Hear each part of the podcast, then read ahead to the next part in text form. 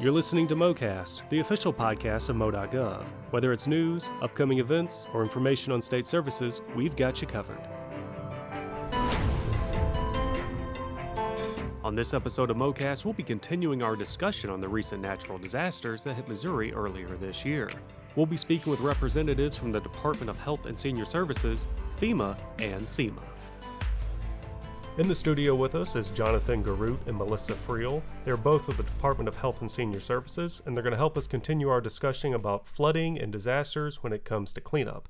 Uh, guys, thanks for coming in and sitting down with us. Thank you. Thank you for the opportunity. Uh, so, I kind of briefly introduced you guys here, but if you guys could go in a little bit more detail on what you do with the Department of Health and Senior Services, mainly when it comes to things like disasters, flooding, tornado that we've had. And Melissa, I guess we'll just start with you. I'm the coordinator of the Office of Emergency Coordination, and during disasters, the Office of Emergency Coordination oversees and helps to coordinate the public health uh, emergency response for the state in layman's terms, what does that kind of mean? What are some of the duties that you guys do? We bring together the subject matter experts in the department to coordinate and to provide a unified response so that everybody's sitting at the same table in the same room looking at what the situation is, how we can provide an effective response, and the bottom line is protecting the lives of Missourians. We work with the folks who oversee things like vector control, and that's talking about mosquitoes and how we can prevent mosquito issues in the state because obviously, with the standing water that results from flooding, that's a significant issue. We work with our epidemiologist in the event there are any kind of outbreaks as a result of the water or people being injured in the flooding. We coordinate with the State Emergency Management Agency and just work as the liaison with all these groups to help to provide a coordinated effort the mosquitoes and the epidemiology. I definitely want to dive back into that, but uh, let's get Jonathan in here. Uh, Jonathan, sure. if you wouldn't mind telling us uh, what your role is in the department and what have you guys been doing during the disasters? Yeah, so my, my day-to-day role is the, the section administrator for the section for environmental public health. Uh, that includes all things environmental that, that are related to public health. So everything from uh, food safety and sanitation to chemical risks and, and associated things in both in the community and in, in the home and even in the workplace to some extent. Um, so then, in a in a emergency or a disaster like a flood or a tornado, uh, we're we're involved with to, to some degree that that initial response. Uh, a lot of that, of course, happens at the local level.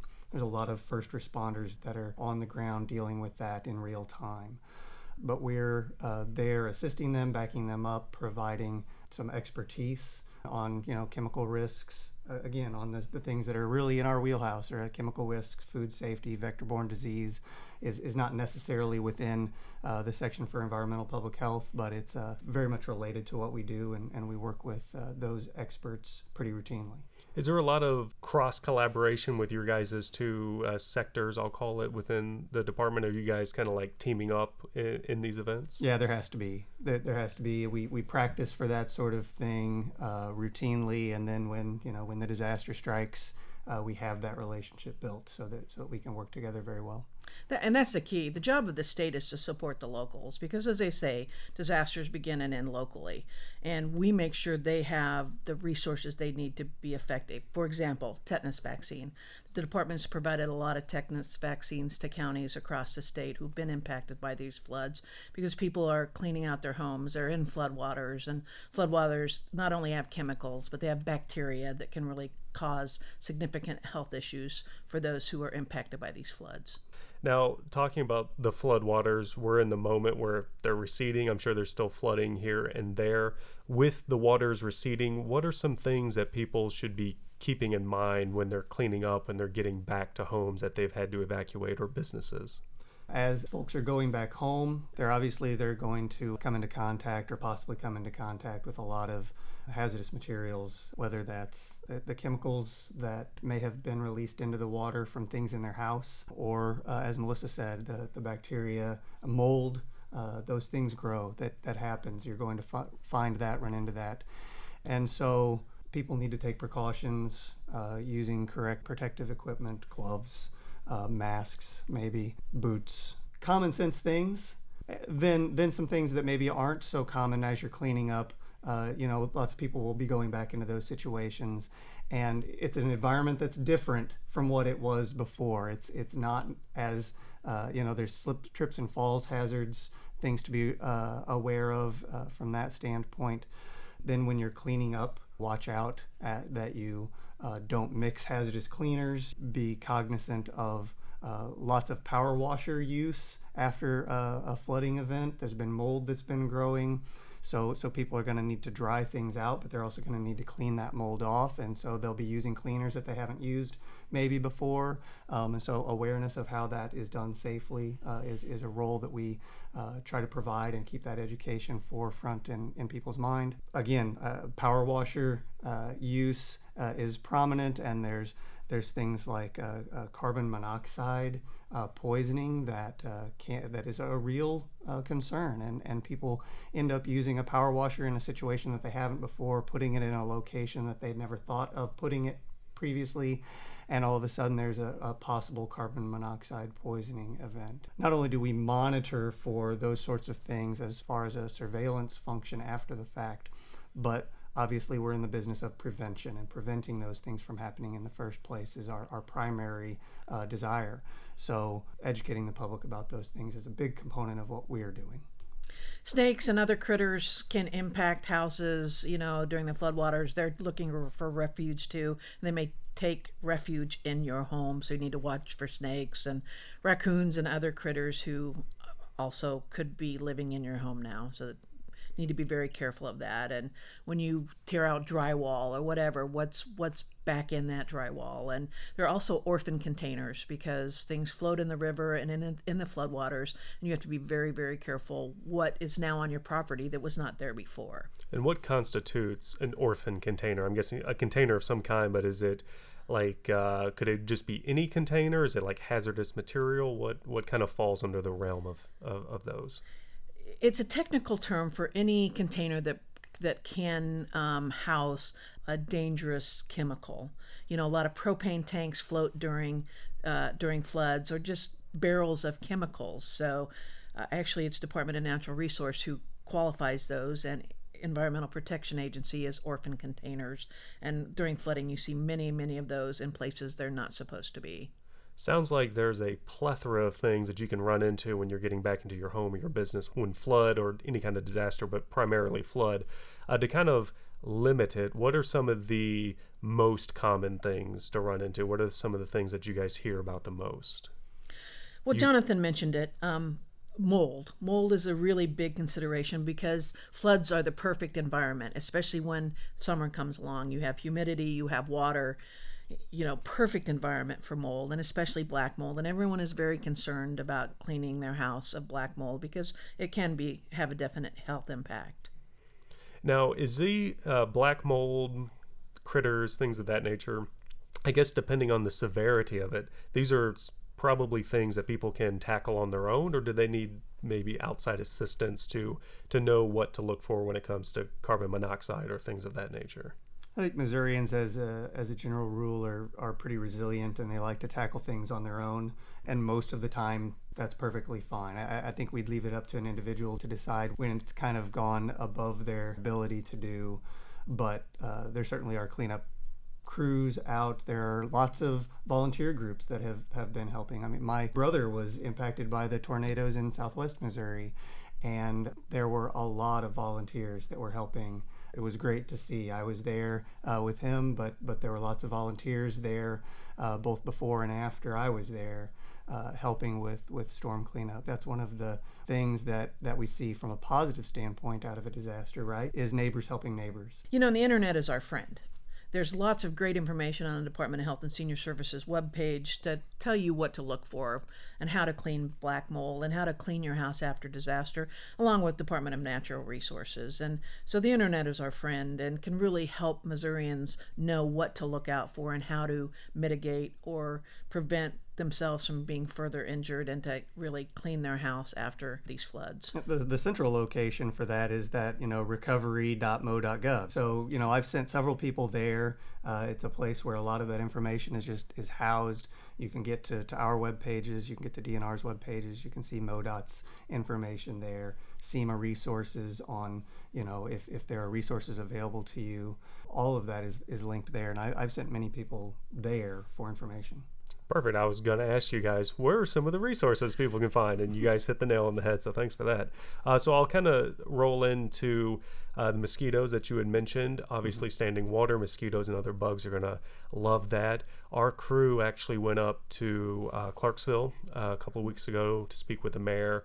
Their floodwaters had receded quite a bit, but just the amount of bugs and and things that were basically just trying to latch themselves onto us the whole time was was pretty substantial. So can you talk a little bit about the dangers there? So so I might take a first shot at that at least. Obviously the floodwaters create a good environment for for bugs, for mosquitoes in particular. It's my understanding that those there's different types of mosquitoes, right? And those types of mosquitoes that are uh, most associated with floodwaters are a nuisance but they're not necessarily known to transmit disease. So there's some uh, reassurance there. Individuals should still have, uh, you know, use protection of, you know, DEET, uh, long sleeved shirts, and that sort of thing to prevent uh, those nuisance mosquitoes as well. When the floodwaters recede, uh, there are other types of mosquitoes that, uh, like those environments of smaller bodies of water, the tires that are left with water in them, or buckets, or whatever sorts of debris might hold water. That's where some of those uh, vector type mosquitoes, the ones that might transmit disease, are more likely to to breed and grow and come from. So as folks are cleaning up, right, tipping those things over and making sure that that standing water uh, doesn't stay around is an important part of the cleanup effort. And, and then again, using you know permethrin and DEET uh, to protect yourself is uh, an important part of prevention through the flood process, has there been anything that's come to light to the health department about diseases that have been contracted or kind of illnesses through the flood? Have, have we seen any uh, cases of that? You know, I, I asked that uh, just some of our uh, disease surveillance folks that uh, are continuously monitoring those things. A lot of diseases are uh, reportable to the state, so a provider, a physician, a lab will be required and will submit any sort of test results to the state, and they're constantly monitoring for lots of those diseases.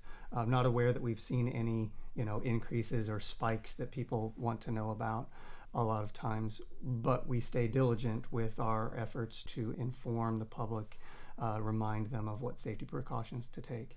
We've been going to the uh, to the MARCs, to the to multi-agency resource centers, and at those we've been able to provide, in some cases, things like uh, DEET insect repellent, uh, along with just the general good information about what folks should be doing. Again, a lot of it is common sense, and people know it, but a reminder in in this time, in this moment, uh, is very timely and, and helps to keep it at, at the front of people's uh, minds.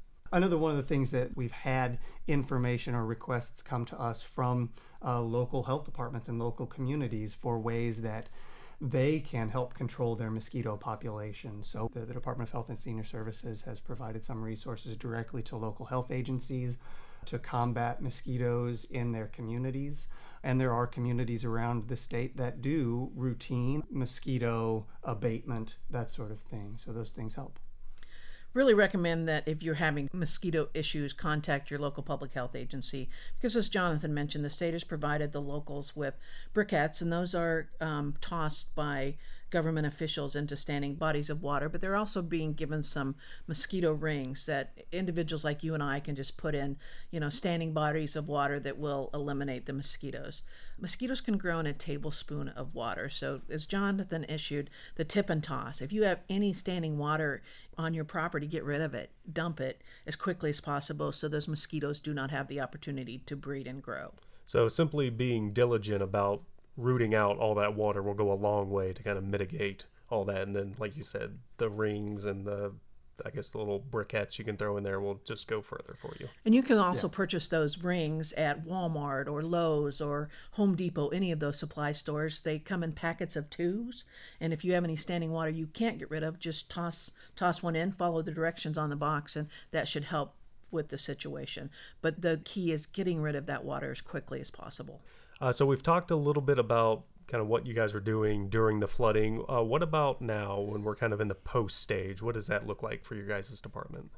The latest issue was the vector control on mosquitoes and providing the local public health agencies with those assets so they can help help their residents. Um, we provided some Tdap or tetanus vaccine towards the end of the response, but that's uh, tapered off because we've moved into the recovery. Jonathan mentioned the multi agency resource centers. The department was there, and those were one stop shop for victims of the flooding, and there may be more around the state. Uh, we recently received the declaration from the federal government for this flooding disaster, and so that, that really moves and will allow residents and citizens of Missouri to receive more assistance for flooding, especially for their homes. As we're entering kind of the recovery phase and the waters are receding, one of the things that the state folks from the Bureau of Environmental Health Services are doing is helping local health agencies and helping local businesses in, in retail food to get back and find out what sort of impacts there were in their businesses and how to get those businesses back open safely make sure that, that foods that were impacted by flooding, either flooding or or the lack of electricity for a, a long period of time, those things, you know, those things don't make for safe food. And getting a, a restaurant or some other retail food establishment back on its feet is a big priority for us and for the local health agency. So that's something that they'll be doing now as the, the waters are finally coming back down. I mean, some of those places were underwater for a long time. How does that translate to the everyday citizen when they try to get back into their homes and they start going through their pantries, their refrigerator? What kinds of food items are safe to keep and what kind are, you know, do they need to throw out? Like, I'm guessing canned goods would be safe in some fashion, uh, but if you could go into more detail. Yeah, right. I mean, any any sort of perishable food items, and anything that came into contact with the, the flood water really should be discarded um, except like you mentioned, maybe some of those steel can sort of goods, uh, except for maybe the ones with the pop tops. Those are hard to decontaminate, uh, but there's some guidance on our website. Again, you can get to through the through the website that we talked about before. You can clean and sanitize those steel cans. But you know, if there's a doubt about it, you know, when in doubt, throw it out. Non-porous surfaces can be can be cleaned, but things like wooden cutting boards that have been in floodwaters, they should go. Other things that, that you might not think about, like uh, baby bottles, those sorts of things should just go. Uh, it's really hard to disinfect those sufficiently. So we recommend that those things be tossed.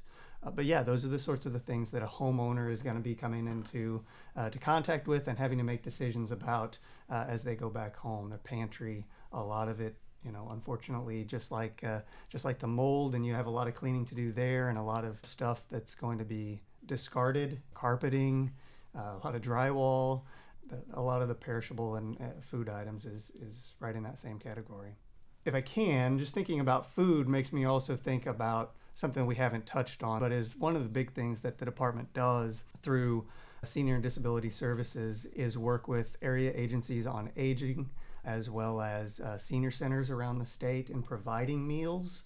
Um, and even during the flood response efforts, when the waters were up, there was still all of that work going on through the Department of Health and through our partners locally and regionally to make sure that you know some of our most vulnerable citizens still had the services up to and including you know meals provided to them when i was talking with some of those folks even today about the uh, the good work that went on and uh, is still going on, and, and even some of the uh, the neat stories about you know overcoming the floodwaters uh, to still get those meals to our seniors who are homebound.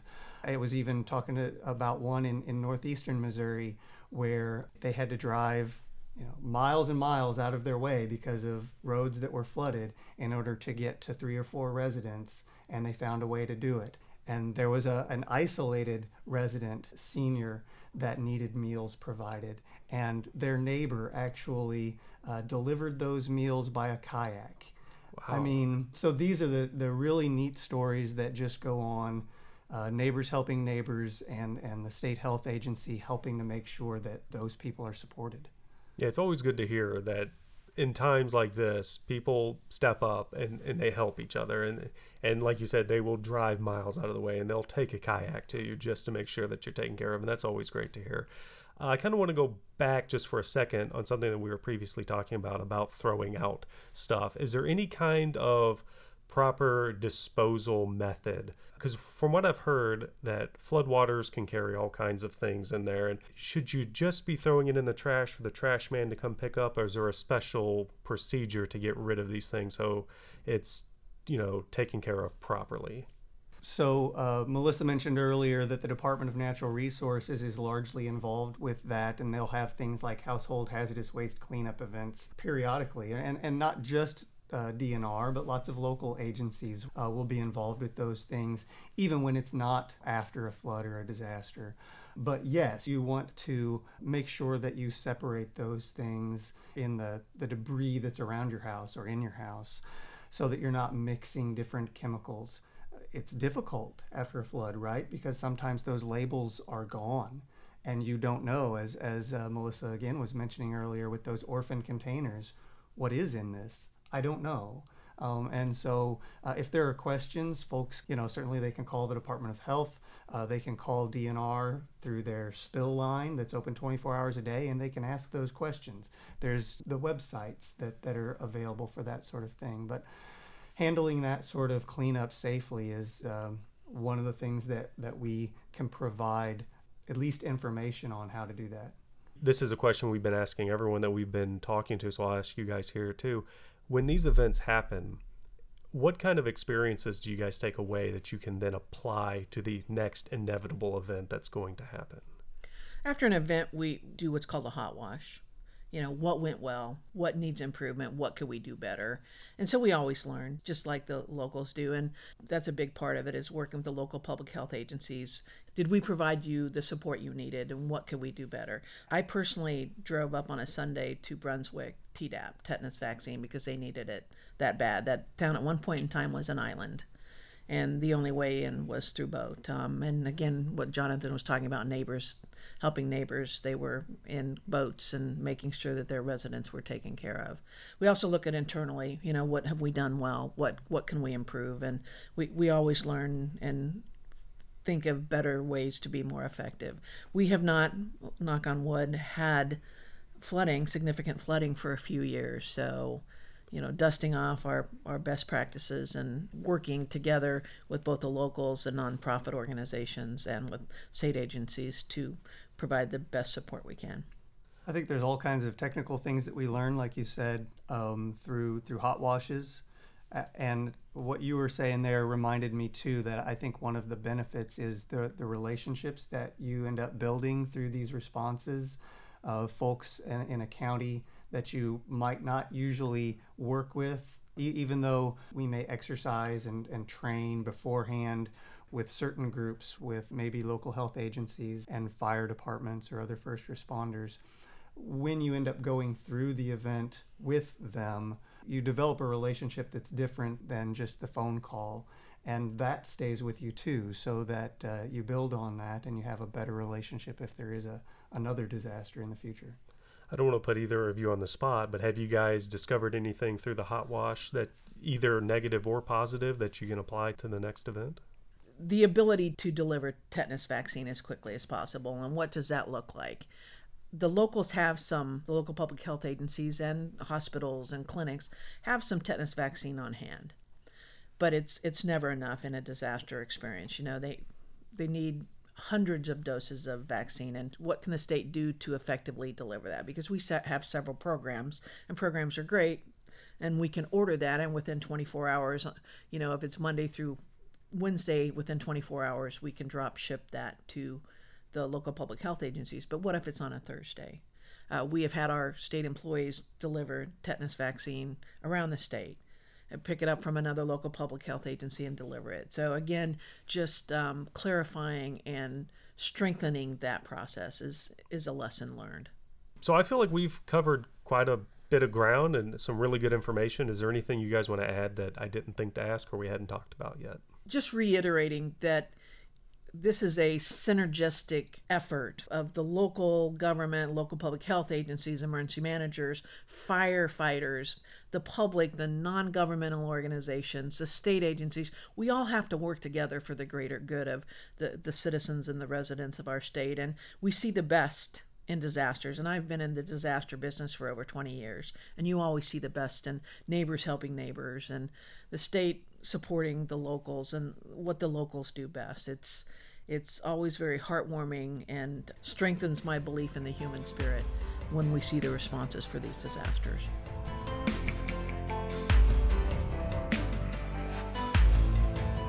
In the studio with us is Deb Hendricks, the State Volunteer Coordinator with SEMA. She's going to help us continue our discussion on the recent flooding. Deb, thanks for coming in and speaking with us. I'm glad to be here. Thanks for having me. If you could just start off just talking a little bit about what you do with SEMA. I know I just introduced you as the State Volunteer Coordinator. What does that mean? What do you guys do? I am the unit manager for the Emergency Human Services Unit. My unit and I have the great honor and pleasure all the time of working with voluntary agency partners around the state. United Way, the Red Cross, the Salvation Army, Missouri Baptist Disaster Relief. I could go on and on and on because there are so many.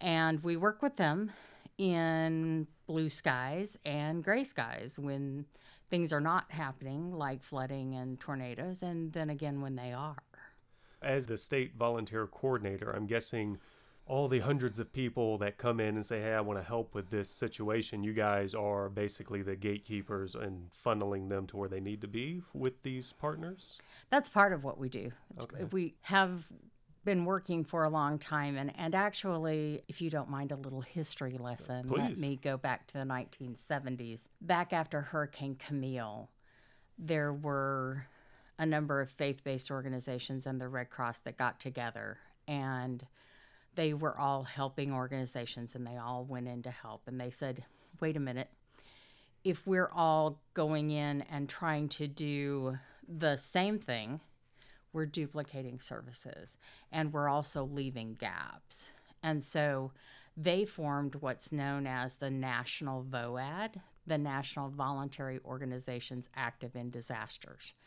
And what National VOAD did then and still does to this day is all those organizations get together and they choose a mission so that we know what organization does what. And so we know that in Missouri, when it comes to sheltering, the Red Cross is our primary shelter organization. Missouri Baptist Disaster Relief, and the Salvation Army are two of our primary feeding organizations. It goes on and on and on. And so we don't have to sit and count or organize each individual little player. We can simply get volunteers and organize them with those organizations and know that they are representing well, that they are covered by uh, the liability of the organization and that they're being led in the right direction to help survivors in the best way possible.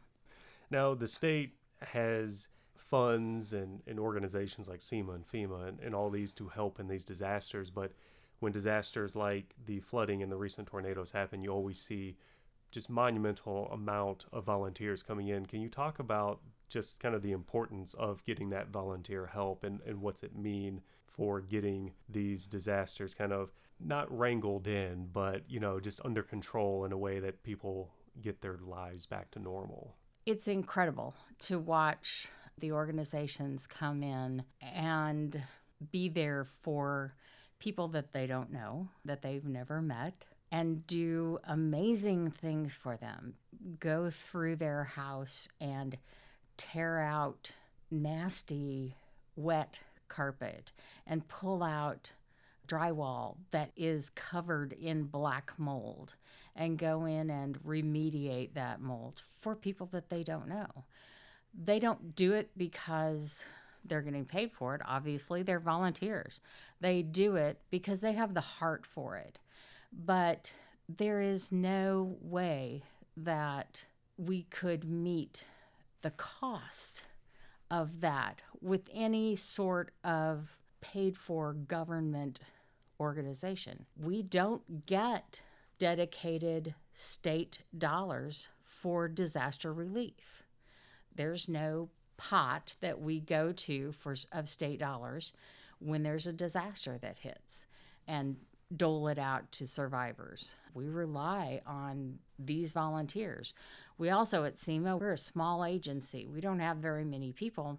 So we don't have troops that we can call in and say, oh, you know, let's muster the troops and go out and do this. We rely on these organizations and they do such a phenomenal job and have such an amazing heart for it. So, in a nutshell, when these disasters happen, these volunteers that come in, they're very, very crucial to just getting everything underway and helping the cleanup and all of that. Absolutely. And they're there from the very first moment that they're allowed in by fire and law enforcement into the impacted area. And they also, because many of them are faith based organizations, in addition to providing hands on work, they also provide help and hope through comfort and, and chaplaincy and emotional and spiritual care. So um, it, it helps people in a number of different ways. Yeah, absolutely. Can you talk a little bit about what your guys' division were doing, kind of the tasks and, and the coordination that was happening with the recent flooding and tornado events?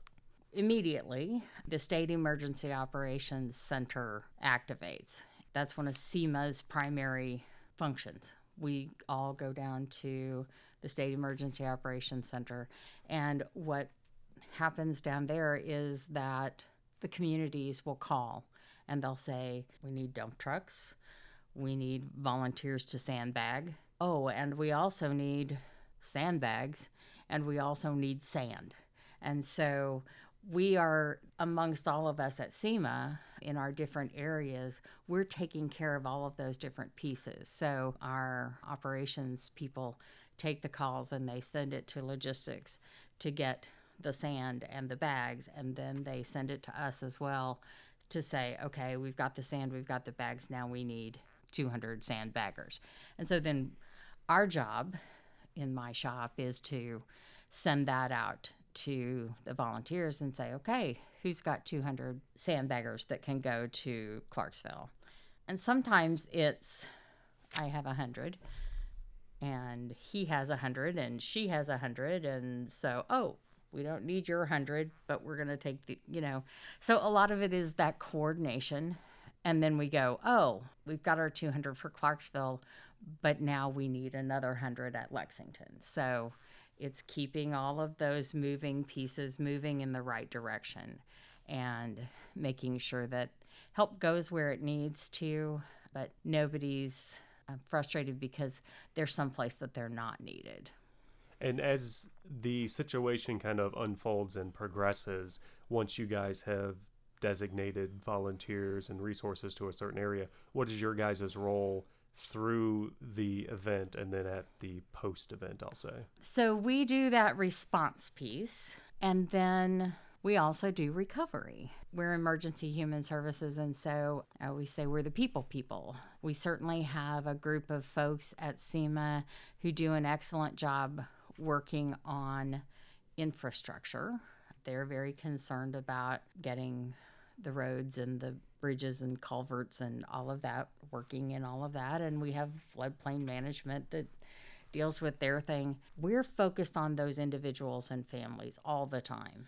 So after the flood, it's our job to work with those voluntary organizations again, some of the same organizations, some of them different, to help them into recovery to try to get them back to whatever their new normal is going to look like. And that's a long term process. Uh, we're talking years. We are just finishing up the last of the homes from the Joplin tornado, which happened in 2011. Yeah, wow. So, this is a very long term process. Again, it's the voluntary organizations that are there but we support them in any way that we possibly can. One of the first things that we do are multi agency resource centers.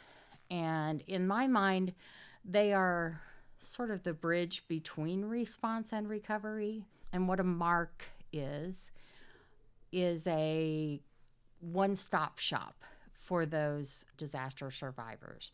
They can come in and they can get information because we have, say, the Department of Insurance, we have the Department of Agriculture. If they're farmers and they need to know what do I do about you know, crop insurance. How, what will my homeowner's insurance cover? Will my car insurance cover the loss of my car? So, all of that information is really important. And then some of the voluntary organizations will also provide vouchers and gift cards and even packaged foods and cleanup supplies and rakes and shovels and all kinds of things, actual supplies to help them with their cleanup. So that's all there in that one spot. If it weren't for the MARC, they would have to call all of those individual organizations, and that would be a long and frustrating path for them. I'd imagine, yeah. Yeah. So we're trying to make that easier by having it all in one place. We also offer a hot meal, at least one at every MARC, because in a lot of disasters, it's been a long time since folks have had a hot meal. They're either staying at a hotel or they're couch surfing. Who knows where they're staying and if they're getting good hot meals. So we try to do that. And we also have childcare available so that the parents can go through these different stations without needing to mind the children and be distracted. But that's also a nice break. If you're in your hotel room for a week and a half with small children, sometimes it's nice to have a, a little break from Yeah. that. And it's good for the kids too. The child care providers we have are specially trained disaster child care providers. And so part of what they're doing is looking for trauma in children and trying to figure out if it's serious enough that they need to tell their parents that additional help needs to be provided to that child. Because this is not easy. You know, that's what one of the things that I always tell people at the MARC is this is not easy. And we all get that. There's no shame in being here. We hear so often in Missouri, I don't like to ask for help. It's hard for me to ask for help. I get that. I totally get that. We're we're bootstrappers in Missouri. We pull ourselves up by our own bootstraps. But this is different. There's no manual for how to bootstrap your way out of having eight feet of water in your house. This is a time when you need to accept help. The other thing we hear very often is I'm afraid that if I take help, I've seen my neighbors, they need it more than I do, and I don't want to take the help from them. And it's amazing to me to hear that from people who have essentially lost everything. And they're still saying, I'm worried about my neighbor more than myself. So we always have to ensure that we're saying to them, there's plenty of help. All of these people are here to help you, and they're helping your neighbor. So go ahead and take what they're offering because they're also here for you.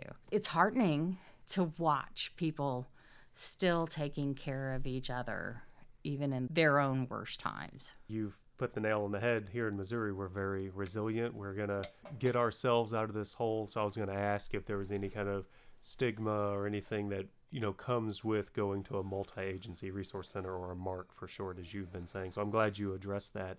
Uh, what I'll ask then is, is there a threshold that somebody needs to meet before they can use those resources or if it just like if you've been impacted by these kind of events you can go and get the help that you need whether it's large or small So everybody can get some help at the MARC. Sometimes it's just information, depending on how much you've been impacted. The beginning of the multi agency resource center process is a damage assessment by the American Red Cross of the home.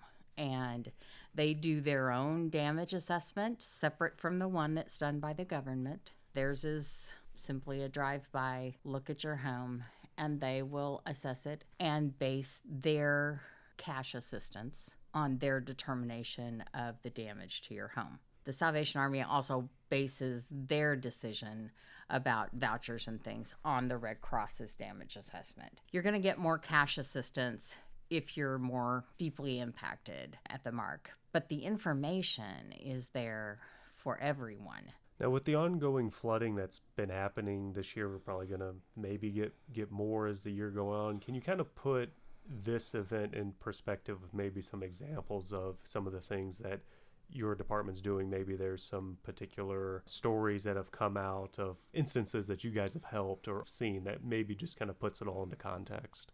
Oh, the stories are many. There was a lady who was in Northwest Missouri who said You've been here 10 hours listening to our stories, our sob stories. She said, Why, why in the world would you want to do that? I can't imagine why you would want to do that. And I said, Well, you don't understand. My staff, we fight to come to these things and help you and she said, That does not make any sense to me. And I said, No, everything we do in Blue Skies, we do for these moments. It makes all the plans we write, all the policies we write, all of the things we do, makes all of that make sense when we can sit across from you and provide the tiniest bit of help and hope on the worst day of your life. And so we love to come to the MARCs and listen to your stories if telling your story helps make your life better today. And she was overwhelmed by that. But that's the truth. We fight to go to the MARCs, um, even though they're hard and they're grueling and they make you sad and they make you happy and they're they're an emotional roller coaster but they're a good thing they're good for all of us because we need to understand why it's important to do the preparing work. And it is for those moments. We had actually going back a few years to the flood that we had in 2017. I had a young man come and sit in front of me. I was doing intake at that time, and he and his fiance came and sat before me, and they said, Here's what happened. And one of the questions on the intake form is, can we help you get any belongings out of your home?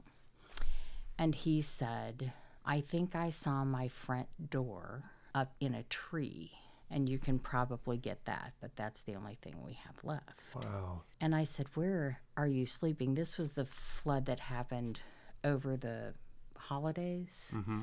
So it was January. And I said, Where are you sleeping? And he said, In our car because we want to be on our land. That's all we have left is the land. I said, It's going to be five degrees tonight. You can't sleep in your car. And he said, Sure, we can. We did it last night. And I looked over at her. She just looked sad. And she laid her hand on his arm. And he said, Okay, I'll take your help for her because I don't want her to be cold we were able to start casework on them right there and get them in a hotel for a period of time and then start finding them transitional housing while they made decisions about where they were going to live. But those are remarkable moments mm. when you know that you've kept somebody from sleeping in their car when it's five degrees outside. Absolutely. We've had people, my staff's told me stories about people who literally have said, I just am feeling like I might not have much to live for. And we always have mental health behavioral services at MARCs. You know, when we hear things like that, we're able to get the behavioral health folks to come over and have conversations with folks and, and hopefully, you know, keep them out of those darkest, darkest moments. So, in addition to that, there's a lot of individual, even though we're not counselors, I think we do some spiritual and emotional care ourselves and at least recognize stress and trauma in others and try to get them help. We saw more than 200 families at our MARC here in Jefferson City, um, which was over a month ago, I think. back in May 22nd, I believe yeah, the tornado happened. Yeah, I lost. I've lost track. Um, and we just finished a series across the state. We'll probably do another one. Um, Southern Missouri experienced some flash flooding. Um, and so we'll probably do one down there. There's a timing um, issue with the MARCs. You want to try to get in as quickly as you can to get that immediate service. And then what follows MARCs, I alluded to it earlier, is that long term case management. Then repair and rebuild comes in. And we have partners that specialize in that as well. So they'll come in and after the insurance has paid or for the uninsured or underinsured, they, those folks can get help with repairing and rebuilding. Not only will they go in and tear all the drywall out of your house if it has mold, um, they'll remediate that, let it dry out, and then they'll schedule to come back in and rebuild that for you. Again, it's just amazing how much they do and how much they love to do what they do. Now that this event is kind of coming to its close, there'll be more events happening. Flooding events kind of are what happened here in Missouri, so we're bound to have another one.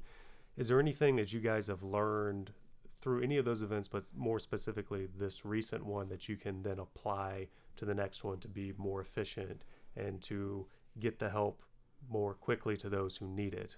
Yes, and actually, the response phase is coming to a close. Recovery phase is just now starting. That's always interesting for me. People say, "Oh, well, we're over this. We're over this event." And it's like, no, there are a bunch of us that are just kind of getting started with this event. But one of the things that can happen with a federal individual assistance declaration is I can apply for a disaster case management program grant. And what that grant does is bring in funds that can pay case management provider organizations. So, for instance, Catholic Charities um, of Missouri in the different dioceses, they have the capacity to provide case management. I can ask for positions and fund some of their people so that the salary money can go to direct services to those folks.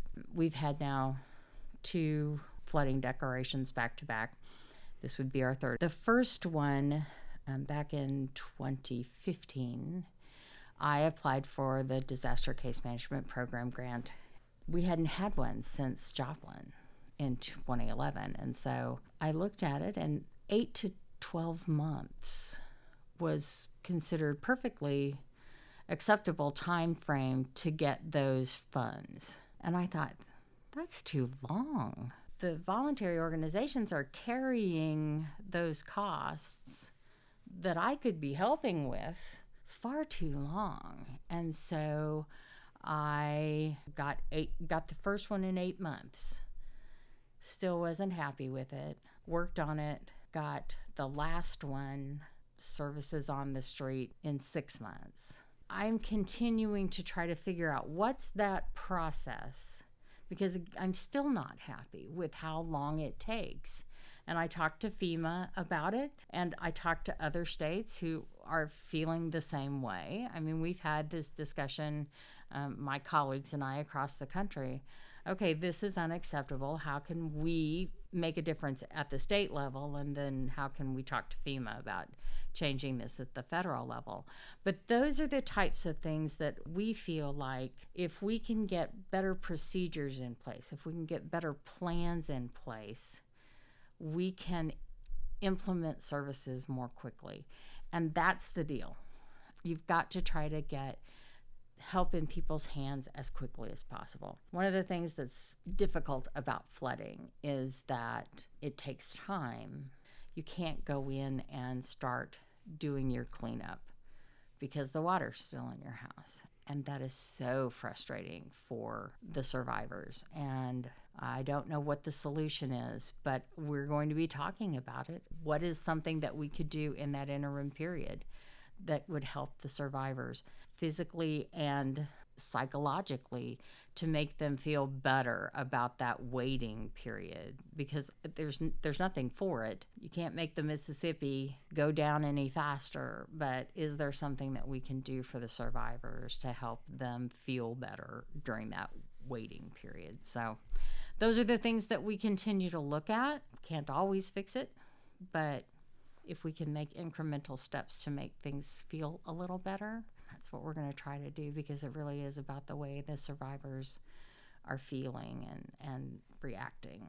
Well, I feel like we've covered quite a lot of ground in our discussion, and I feel like we could continue to cover more and more ground in something like this. But is there anything in particular that you'd like to add that I didn't think to ask, or that you would think would be very important information for people to know about I could continue to talk. You are right. I'm I'm quite passionate about my job and I hope I haven't droned on too long. I don't I can't think of anything that I would would like them to know other than that hope is available after these bad things happen and it doesn't necessarily come from the government. It really is from these amazing people who do it out of the goodness of their hearts and not because they're getting a paycheck for it. I want to raise them up and, and have everyone who hears this appreciate all of those willing and amazing volunteers.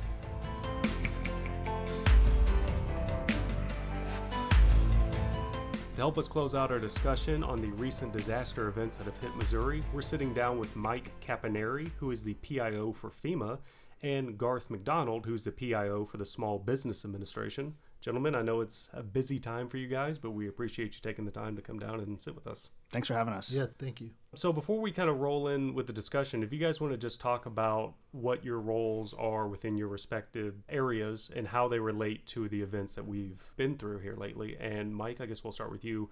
Sure. Well, as a public information officer with FEMA, my job is to just try and get as much good and hopefully helpful information out to the public. And going back to the damage assessments that occurred really throughout much of the month of June, when we think about all of the severe weather and flooding that hit the state of Missouri, really going back to March when you think about it, those damage assessments were completed in June. And throughout that process, my role is to get good information out to the public about what the point of those damage assessments are, not just the public, but also our elected leaders as well. So at the state and the federal level, just information about the process. So, for example, here in Missouri, once those damage assessments were completed in June, the governor used that information, all the data that was gathered about the damages to homes, the businesses that were affected, etc., use that information to request a presidential disaster declaration request to the president. And just this past Tuesday, two days ago now, June, uh, July 9th, excuse me, there was a presidential disaster declaration that was declared. So now I'll be talking to the public and again to our other stakeholders about what that means in terms of assistance and try and, and help people as much as possible kind of bounce back and get on that road to recovery. Yeah, we'll dive into some of that assistance and how it relates to the sure. disaster declaration. But I want to get Garth in here. Uh, if you want to speak a little bit about Small Business Administration, what do you guys do within these events that, that happen? Yeah, most people have heard of the U.S. Small Business Administration, but they think uh, that organization helps businesses start up and grow. And with that program, we have loans that go through banks to help those businesses on a major disaster declaration like this that was just approved by the president there was 20 counties approved for the damage that began april 29th and has been continuing into current timeframes. Those losses basically impacting homeowners renters businesses of all sizes private nonprofits.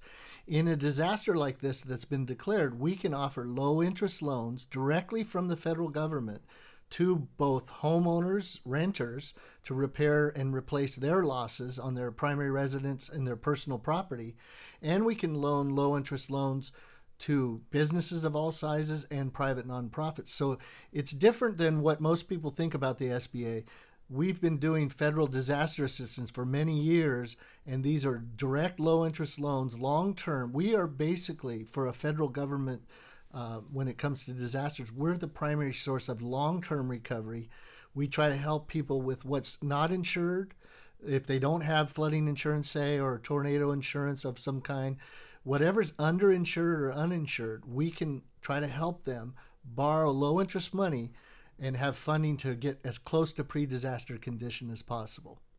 And then, so we work hand in hand with FEMA. Now that the declaration has been made, people should register with FEMA, and Mike will talk about that. And they should then, most homeowners and renters, all businesses and nonprofits, are automatically referred to SBA, the information they give to FEMA, and then we would help them apply for these low interest loans.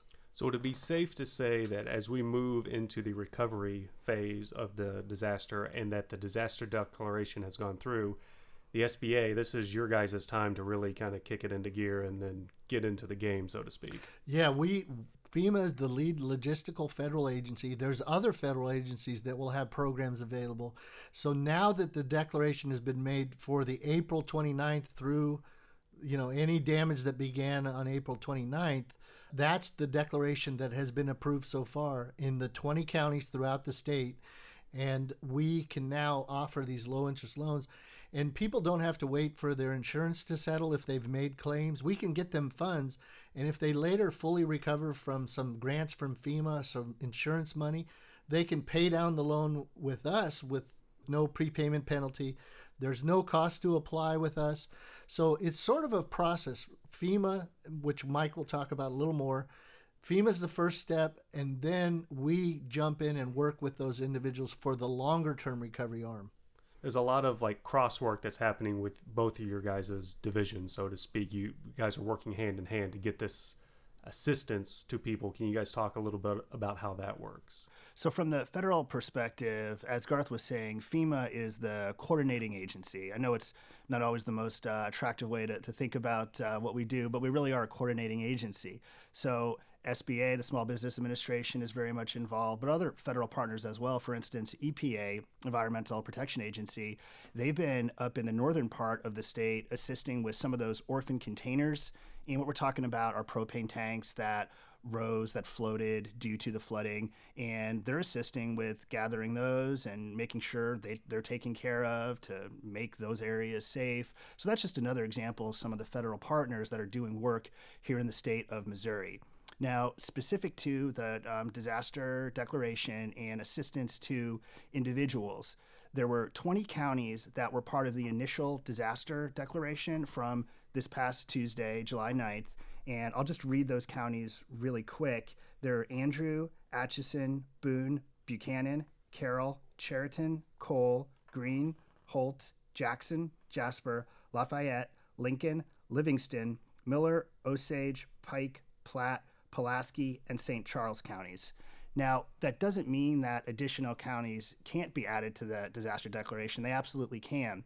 Earlier, when I was talking about the damage assessment process, in some areas there was real challenges when it comes to accessibility. Meaning, it was, it was hard for us. So that was FEMA, the state of Missouri, State Emergency Management Agency, SEMA, local officials, and SBA who were on those damage assessments as well. It, it was a challenge to look at some of the damages to the homes because the water was still high. So we utilized helicopters and did everything we could to get the best eyes on, if you will, in terms of those damages.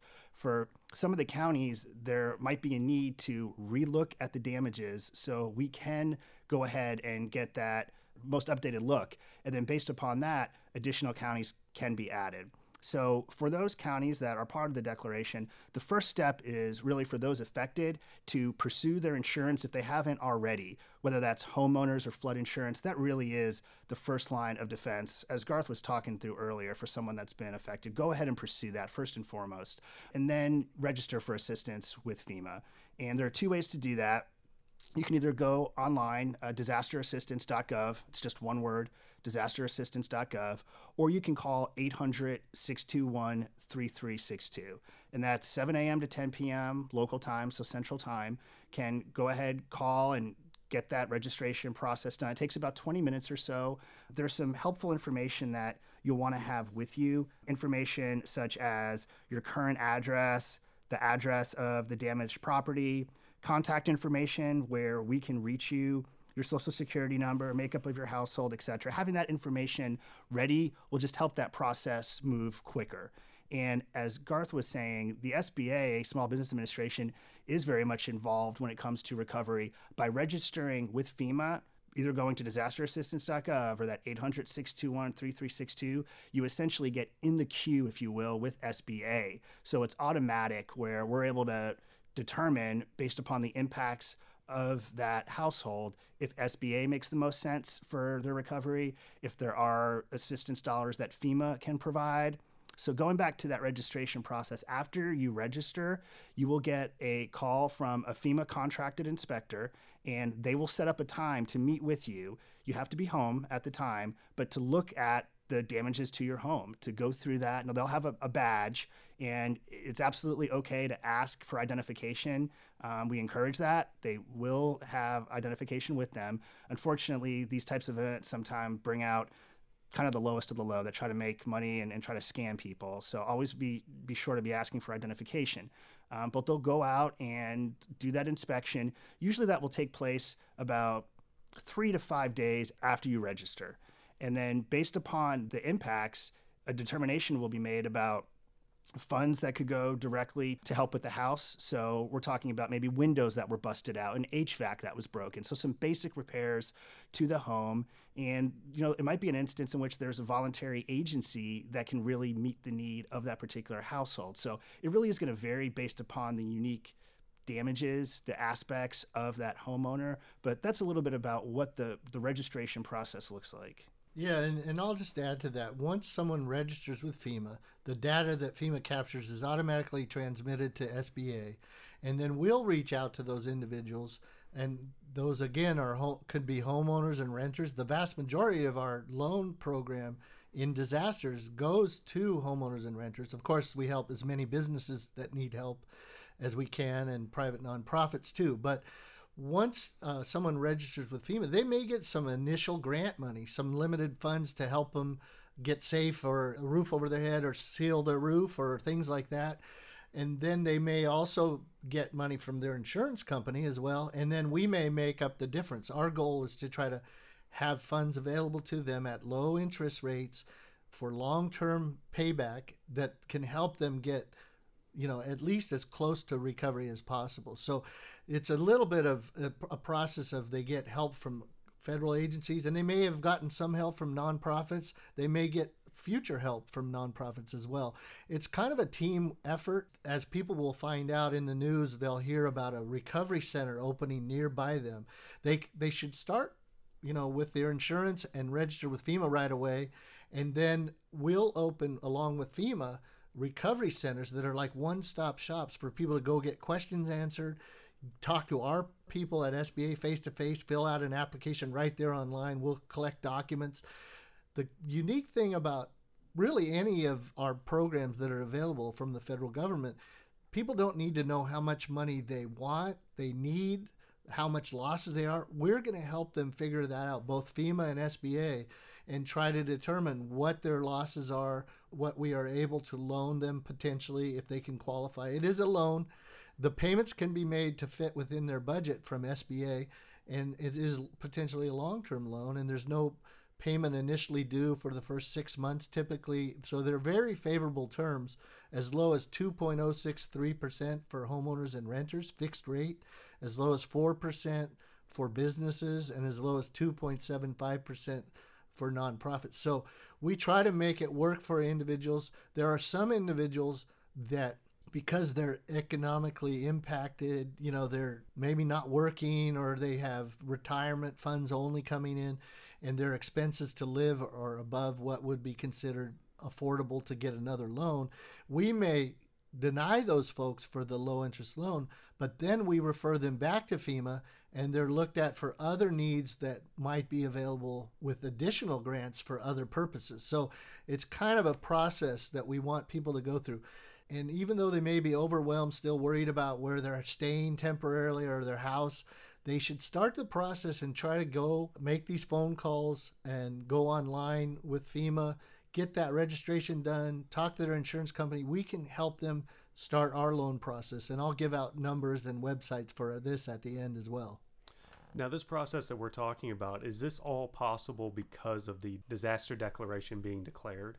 Correct. Yeah. So, So without it, this the amount of help that's available to people is substantially lower. So this is kind of huge that we've gotten the the disaster declaration. Can you talk about just the the importance of that? Yeah, no, that's right, Eric. Uh, you know, the going through the governor's request for damage assessments that occurred throughout much of June, and ultimately that disaster declaration request and the approval from the president. That's what triggers the flow of dollars. So while we're here talking primarily about individual assistance or dollars that go directly to impacted homeowners, there are also damage assessments. This just gives you an idea of the the scope of damages that has hit Missouri over the past couple months.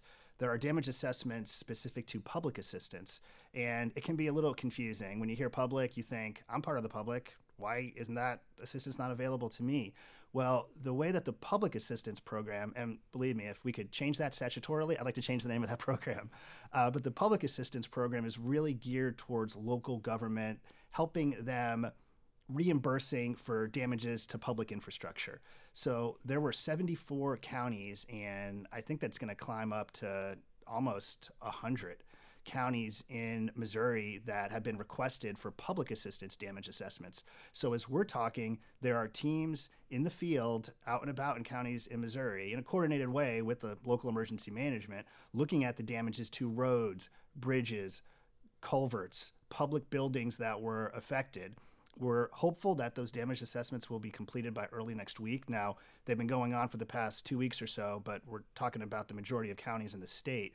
So, what will occur after those damage assessments are completed? The governor will make a request for them to essentially be added on to this disaster declaration.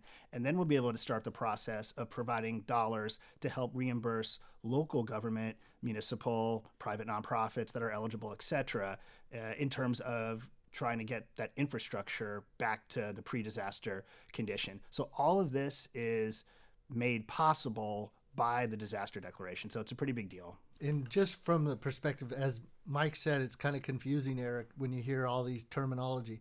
The declaration so far has approved individual assistance, which means homeowners, renters, businesses, and private nonprofits for the damages in those 20 counties that have been declared the public assistance, the individuals that may be listening to this, the, their city officials are really concerned about the public assistance declaration, and the mayors and the emergency management coordinators for each county.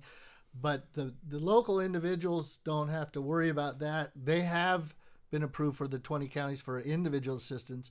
And as Mike mentioned, there'll be some more assessments. The state may say, well, we think you missed some of the damage because of the water. So right. there may be some individual assistance counties added on as well. Yep. So some of those folks that maybe have heard, well, my county's not included and, and I had flooding damage, that's not completely over with. The, the state will, we are here, both FEMA and SBA, at the request of the state and the state decided that the damages for all this flooding and tornadoes is more than the state funds can handle. They can't manage this on their own. They've asked for this federal assistance. So there's a lot of aspects of it. So individual assistance is what's key to all of uh, the normal folks out there worried about their home, their rental apartment, their clothes, their furniture, their fixtures, their cars, things like that. What kind of timeline are we looking at once the disaster declaration is declared, everything's set into motion. Probably not going to get back to 100% normal of what things were before, but what's the timeline like once everything is back to normal as possible? When all the loans are out, all the assessments are done, all the recovery is at the max point that we can get? What kind of time frame are we looking at? Well, with regards to timelines for the individual assistance grant program from the declaration date, so that'd be July 9th, there are 60 days that eligible that, that folks have to apply. Folks in those counties have to apply. So we do encourage as soon as you are able to, to go ahead and apply for assistance, like we talked about earlier, going through disasterassistance.gov or 800 621 3362. The sooner that you are able to apply, the sooner you're able to see what type of assistance you might be eligible for. From our perspective, as Garth was saying, we want to be as supportive as possible with state, local partners as well to help in getting the communities and the individuals back Now, with the individual assistance program, it's important to know that that program is never going to make anyone whole again. It's just not. That's not what that program was designed to do. It really is designed to help people get back on their feet and, and bounce back with some repairs that can get their home to a just sanitary and safe place. And then SBA, Small Business Administration, and other voluntary agencies may be able to help with more solutions that would get them closer to where they were before the disaster hit, whether that was the, the flood, the tornado, or the severe weather. Let's say, just, you know, to kind of put it into context, I own a home, it's flooded, it needs massive repair or some level of repair. I go through all the the paperwork and the channels to kind of get the funding to get that home just as much back to what it was before as possible. What is the timeline for the individual like?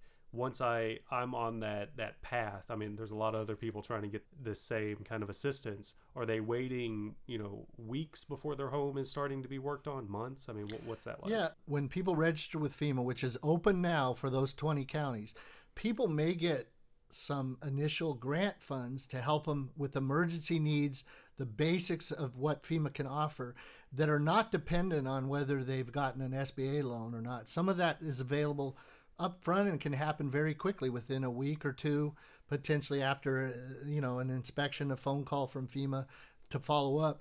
What happens then is insurance money, they might be fighting with a claim with their insurance. They may have gotten some initial money, but they want to start rebuilding. They want to get back to normal. They can apply uh, immediately after registering with FEMA. They can apply to SBA. They can go to SBA gov slash disaster or they can call for information and maybe an application. We do most everything online but we can give them directions. Uh, they can call 800 659 2955 i'll say that again 800 659 2955 and and they can ask questions about how should i apply what's the best way are there any centers open yet? But once people make the application with us we will also start working immediately on their application, we will have it, uh, what we call loss verifiers that will also contact the individual and try to determine what, not what it's going to cost to get the house safe and just temporarily livable, but what it might cost to get the house as close to pre-disaster condition, basically rebuilt. And we'll make an estimate. We can approve them within a matter of days, and we can have them uh, sent out loan documents if they get approved for 200,000 which is our statutory limit for primary residence repair they don't have to take any of that money. They don't have to take all of the money. They take what they need to get as recovered as they want to. But what we can do is approve the loan quickly and within two to three weeks um, maybe four weeks on the outside for say a business or a more complex situation we can approve them for funds and start dispersing the money. And it's like a construction loan in a sense to as they we start dispersing money, then as they get a contractor and bids, to find out what their actual costs are going to be. Their loan may be modified a couple times, or they may get some insurance money. We can't loan for the same thing that the insurance is paid for, but we can make up the difference. So their loan could be modified over a period of time. They can get money as they get make progress in their reconstruction, as they are able to get back in their homes, buy personal property. It's kind of a construction process. It does take time for people to get fully recovered, but the initial approvals and getting the money start to flow can happen very quickly. Now, within those funds, is there anything that goes beyond just recovery, say like prevention? Because flooding is quite prone here in Missouri. Mm-hmm. We've had many events, we're going to continue to have events in the future, in those funds, is there anything that's going towards prevention to help mitigate further flooding to the degree that we see? You must have read our material. That's a great question because we do have some funds that we can loan for mitigation of future events as part of the low interest loan from SBA.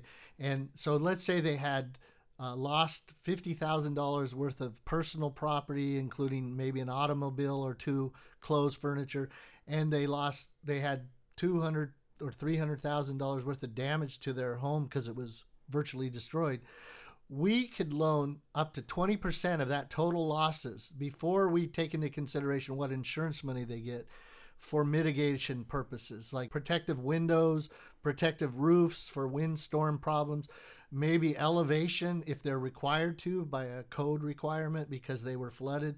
And so we can loan extra mitigating money as part of our low interest loans. That's extra funds beyond what we can loan to repair the home as it was standing before. Yeah, and with regards to FEMA, we can't say enough good things about mitigation. Recent studies have shown that for every dollar spent on mitigation, it saves seven on the back end after a disaster declaration. And Missouri actually is one of the leading states in the country when it comes to mitigation activities. So every time there's a presidential disaster declaration, like one we have now, there's something called the Hazard Mitigation Grant Program. It's a program that FEMA administers. It's actually implemented by the state, by state emergency management. But there are dollars that go to local communities for mitigation projects. So earlier, when you heard me talking about Missouri being a great example, I'm referring specifically to buyouts. Essentially, what that means is acquiring flood prone properties. So if you go back to the 93 floods, really thinking up and down the Mississippi in particular in eastern Missouri, there have been thousands of homes that have been purchased from 93 to current day and hundreds of millions of dollars that have been saved lives that were protected property that was protected for these areas that are prone to flooding and it's a voluntary program but it might make sense for the community to come together and say hey let's turn this area into a green space or a ball field, a recreational area. So, another example of a mitigation activity. I know we've been talking a lot about flooding, but of course, there was a lot of severe weather here in Missouri, throughout the state, tornadoes in southwest Missouri, in central part of the state, Jefferson City, etc. Well, an example of a mitigation activity would be safe rooms. So I know traditionally when people think of safe rooms, they may think of like an isolated room that's maybe connected to a building, but engineers these days, they're able to take rooms like schools, think about gymnasiums and auditoriums, and they're able to turn those into safe rooms, retrofitting or new construction, where to the naked eye, it just looks like a regular type of auditorium or gymnasium. But they're actually constructed where they're able to withstand winds in excess of 250 miles an hour, which is you know, an EF5 tornado. So it's just a great example of mitigation dollars. And in fact, thinking about the tornado that hit Jefferson City, there was one of the elementary schools there. It was Joe D. Barter Elementary School. I remember we were doing damage assessments, and this came up as we were talking to some of the local officials in Jeff City, talking about how that was used for the first time during that tornado. And there were 90 families that took advantage of it and took shelter during the storm. It's just a great example of how lives can be saved and injuries avoided by, in that instance, taking advantage of a safe room that if it was not for the decisions by the local officials to go ahead and put that in there, you know, that safe room wouldn't have been there. So it's just a great example of uh, mitigation activity and mitigation dollars at work. Yeah. So as you can see, not only does FEMA have some almost like permanent mitigation monies that come about because of the declaration, that's usually after most individuals have tried to figure out whether they can recover or not. And then our programs have uh, attached to individual homes trying to make mitigating efforts uh, to improve the chance that they won't be impacted on future storms. So many of the people that might be affected or considering a buyout would be somebody that's flooded two or three times before and they finally have decided I'm not going to try to rebuild in the in the state will look at that turn those areas into green space and kind of permanently mitigate that with those funds and then for individuals that you know do plan to rebuild but they might want to elevate their home or put protective measures protection walls or things like that that's where our additional funds can be added to their loan too so I know we're still in the recovery phase, but once we move through that, what does that landscape look like for you guys when we're in what uh, one of our previous guests called blue sky moments? whenever we're outside of a disaster response recovery, and we'll be here for as long as it takes, there's no doubt about that. Uh, but on that type of blue sky day, what we want to talk about is mitigation, which we've been talking about, also personal preparedness. So, just talking about things like ways to stay informed. You know, in this day and age, you can get a weather related app on your phone, many free of charge. And with so many people out and about and so many people that have those phones, uh, just encourage people to, you know, download apps that are keeping track of weather and that are paying attention to potential hazards. Also, the importance of having things like a family communications plan. You know, ready.gov is a great resource, just ready.gov. It's got a bunch of templates that can be populated. So, I'm from the Kansas City area and I've got three younger children and they play sports and my wife and I feel like a taxi company sometimes shuffling people around. Well, when severe weather comes into the area, you know, we're in different spots and if for some reason something hits and communications are out, phones aren't working, if you haven't ahead of time identified an area in which you're able to meet, then that's something at that time you're going to wish you did. Um, so just thinking through that. Also, when there is a disaster, no matter what it is, usually if everyone's calling each other at the same line, you know, lines can get jammed. It can be hard to, to get out. If you can identify a family member or a friend outside of the impacted area, for instance, for us, it's my uh, parents in Connecticut. Um, so if we weren't able, my wife and I weren't able to get in touch, because it's easier to get a text message outside of the affected area. It's more likely to go through you can use that person as kind of like a depository for making sure that all of your friends and loved ones are, are okay and taken care of. So those are the things that we want to think about, the importance of having a preparedness kit. You know, some of those items that would go not just at home, but also in your car if you're abandoned due to a, who knows, a, a significant snowstorm, which we do have. You know, just thinking about preparedness in general. So that's something that we try to talk about working with our partners at the state and local government through various events that are held, um, just always you know preaching the message of preparedness. Yeah, and both FEMA and SBA have lots of efforts out there. We, of course, try to make sure business owners realize all the factors that would help them stay in business because, in reality, the federal dollars that come in through FEMA and SBA are designed to support the state and keep their communities from falling apart, from from dying off because of a major disaster. So a lot of the money comes in to try to keep residents in their counties and try to rebuild their homes, keep business organizations alive. And when there is a blue sky moment, and this disaster, if for example, if some businesses that weren't hit by this flooding, this is a wake up call. If you haven't gone and looked into FEMA and SBA's website, sba.gov slash disaster preparedness. You could look up. We have lots of ideas about have you reviewed your insurance? Have you do you have a communication plan? Who's going to notify, handle your website to let your customers know you're still in business? How are you going to reach your suppliers? And all these aspects of both business and individual preparedness are hugely important. And if anybody in Missouri is listening to this, with the last spring and summer we've had so far here, they know, and this happens, you know, 93 and 2011, and it's it's recurring activity. If they got by without damage on this one, this is a wake up call. Know what your insurance covers. Make sure you have the right insurance. Make sure you're you have these plans like Mike talked about. So that's a huge thing that I would highly recommend it, you know, to benefit anybody that's listening to this but wasn't really hit by this disaster because those folks right now are trying to figure out how they're going to get rebuilt and recover. And then they're probably going to do a, a preparedness plan for the future after that. Yeah, that's all really good information. Thank you guys for sharing all that. Something that we've been asking everyone that we've been talking to, whether it's, you know, SEMA, whether it's the police departments or, or what have you, is – when these events happen, what kind of experiences are you guys taking away that you guys can apply to the next one to be more prepared, to act faster, to get that assistance to people uh, in a better way? What kind of experiences have you guys gleaned or your departments have gleaned from the flooding and the tornadoes that have happened recently?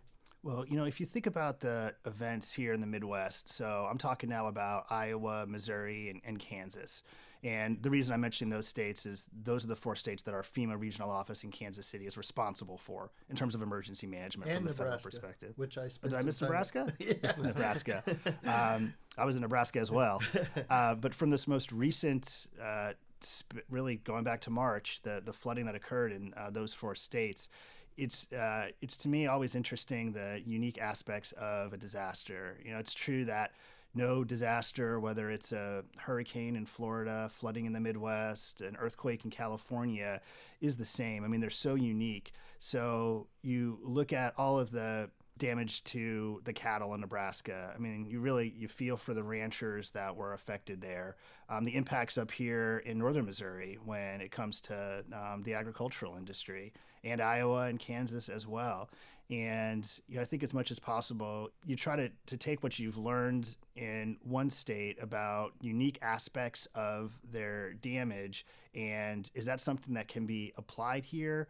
You know, let's learn from recovery programs that worked best in Nebraska and Iowa and, and try to apply them here in Missouri, since Nebraska and Iowa had their disaster declarations from back in well a little bit earlier in the really the springtime. So I mean I think it's just constant. You're trying to better yourself all the time, um, trying to find what works, and it's something that we you know continually strive to do. Yeah, and we've improved our online communication back and forth where people can upload information online. Now, not everybody, when they're hit by a disaster, has access to online tools. That's why FEMA and SBA, together with the, the state, open recovery centers where people can get face to face help.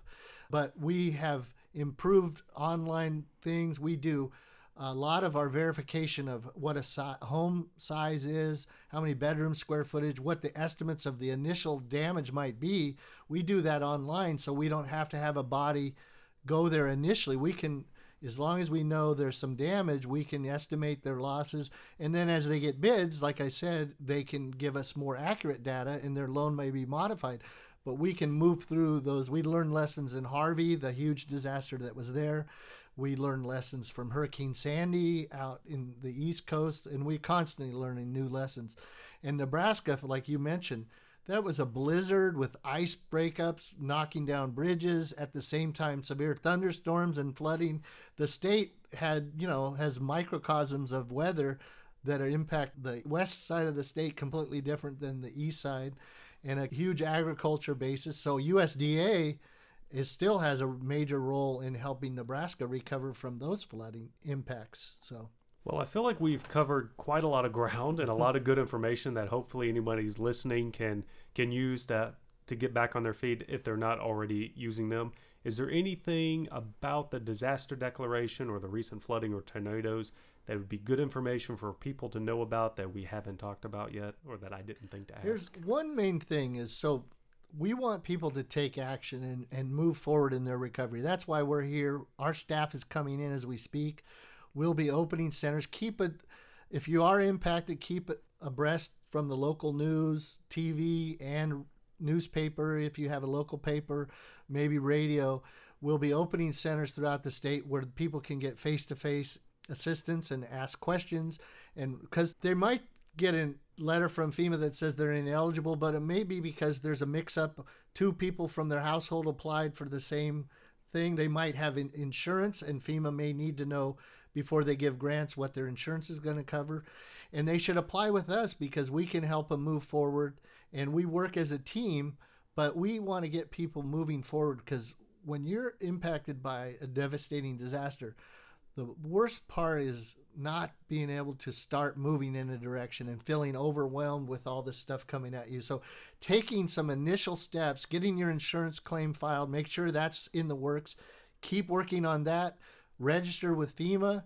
And what happens when people register with FEMA? Most homeowners and renters and all businesses and nonprofits are automatically referred to us, as I mentioned, but before FEMA can make some determinations on some of the grants they can give, people have to go through our process. So if somebody feels like I can't take on a loan and I'm I'm a renter and I can't even borrow $500 or $1,000 because I just can't afford anything, they still may be referred to us. And before FEMA can look at giving them personal property money grants, things like that, we would have to review that. And then if we find out they have lack of payment ability or they had some credit issue, we can't approve them we then automatically expedite that information back to FEMA, and that's where FEMA can relook at their case and maybe offer them some grants.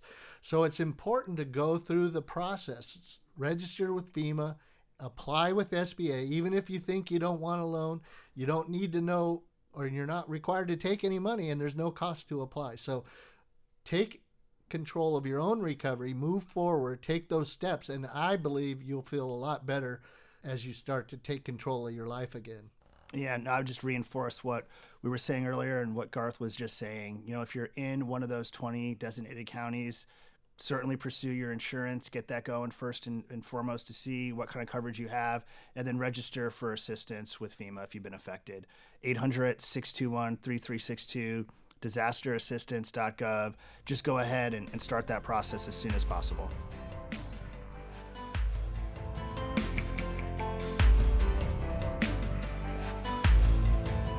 Thank you for listening to this episode of MoCast, and a special thank you to our guests, Jonathan Garut, Melissa Friel, Deb Hendricks, Mike Caponeri, and Garth McDonald. If you want to listen to more MoCast, you can find us on SoundCloud or iTunes. And if you want to keep up with what's happening in Missouri state government, you can visit the state's homepage, mo.gov. That's mo.gov.